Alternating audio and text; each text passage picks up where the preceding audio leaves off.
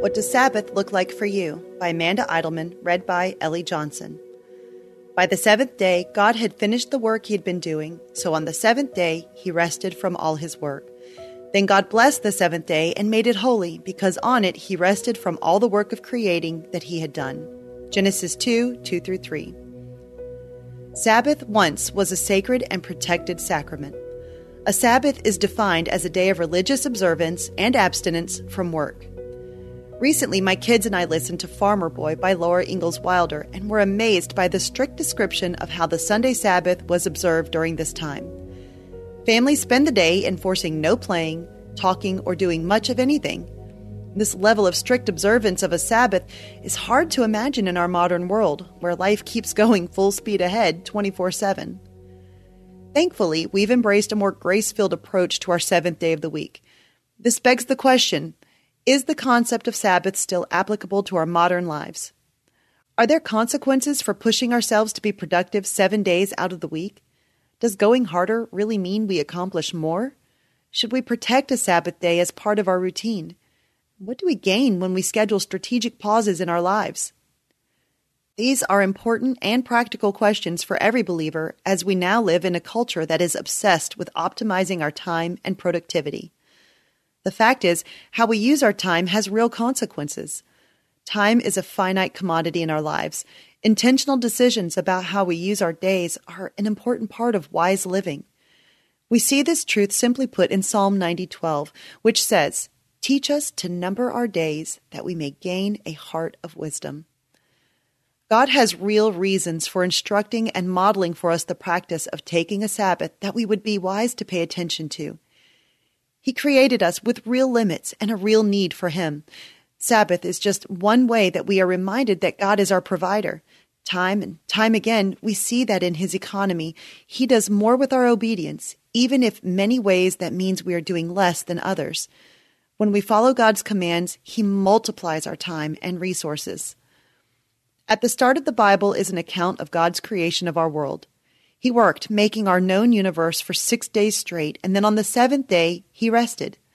He set the seventh day apart as holy or sacred. God sets the precedent for the intentional use of our time. God did not need a day off. He elected to set apart time to enjoy the work that he had just done. Many of us may not feel the need to press pause on our workflow, Working hard past the Monday through Friday 9 to 5 may not leave us exhausted, yet God shows us that we need to be intentional about balancing the work and reflection. Part of worship requires that we reflect on and remember the things God has done. Psalm 143 5. This only happens when we make the choice to take some of our time and dedicate it to the Lord. We so quickly lose sight of the things that matter in our lives. Just as the Israelites quickly turned to grumble when things started to get difficult, even after God had performed countless miracles on their behalf. We so easily forget what God has done for us and his mission for our lives. Sabbath is the intentional practice of forcing our minds and hearts to refocus on the beauty of God's provision in our lives. At the end of God's six days of creation, he knew his work was good. He didn't want to blow past creation's majesty, he wanted to soak in it. Sabbath allows us to soak in God's presence, to reflect on His good gifts, to meditate on His promises, and to reconnect with Him so our lives can be lived with the proper perspective. If our desire is to live a life in a relationship with Jesus, then we have to make time to connect with Him. Sabbath is an essential way to focus your attention on Jesus. That could be through attending a church service, reading the Bible, singing worship songs to God praying, being in nature, creating, connecting to a community of believers, or listening to an insightful sermon. God speaks in a variety of ways, but we know we hear Him best when we commit time to focus our hearts on Him.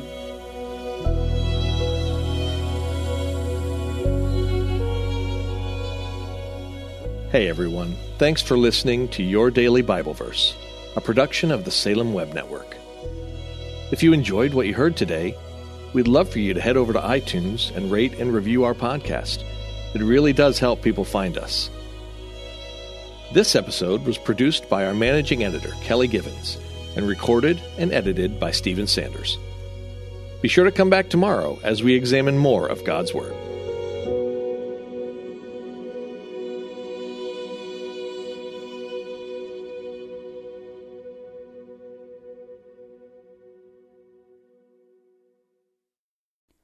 Christmas. For most kids, it's the most joyful time of the year. But this Christmas, 1.5 million children will spend the holiday separated from a parent because their mom or dad is behind bars.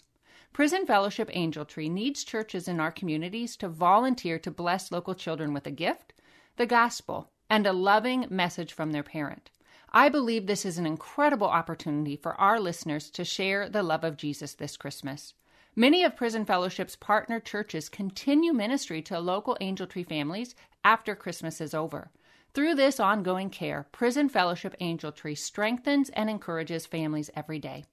Angel Tree wouldn't be possible without the help of faithful volunteers. If you're ready to make an eternal impact in your community, please register today at angeltree.org backslash church. That's angeltree.org backslash church. Miracles are everywhere. Let our adventure begin! Discover PureFlix, your premium streaming service where faith and family values come home. Ready to have some fun? The most exclusive selection of quality, wholesome movies and series that will uplift your spirit. A man can argue whether God exists, but when he looks at his daughters, he knows. With new arrivals every week. Unbelievable. Save big and enjoy the possibilities, like invitations to exclusive theatrical screenings. I see it, so I believe it. Find out more by joining today at pureflix.com. Our world can feel chaotic and uncertain, but we don't have to live enslaved to fear. Christ has promised me and you his peace, and throughout Scripture has provided powerful tools and practical steps to help us experience greater freedom. I'm Jennifer Slattery, lead host of the Faith Over Fear podcast, inviting you to join me and my team as together we learn how to starve our fears and feed our faith. Subscribe at lifeaudio.com or wherever you access podcast content.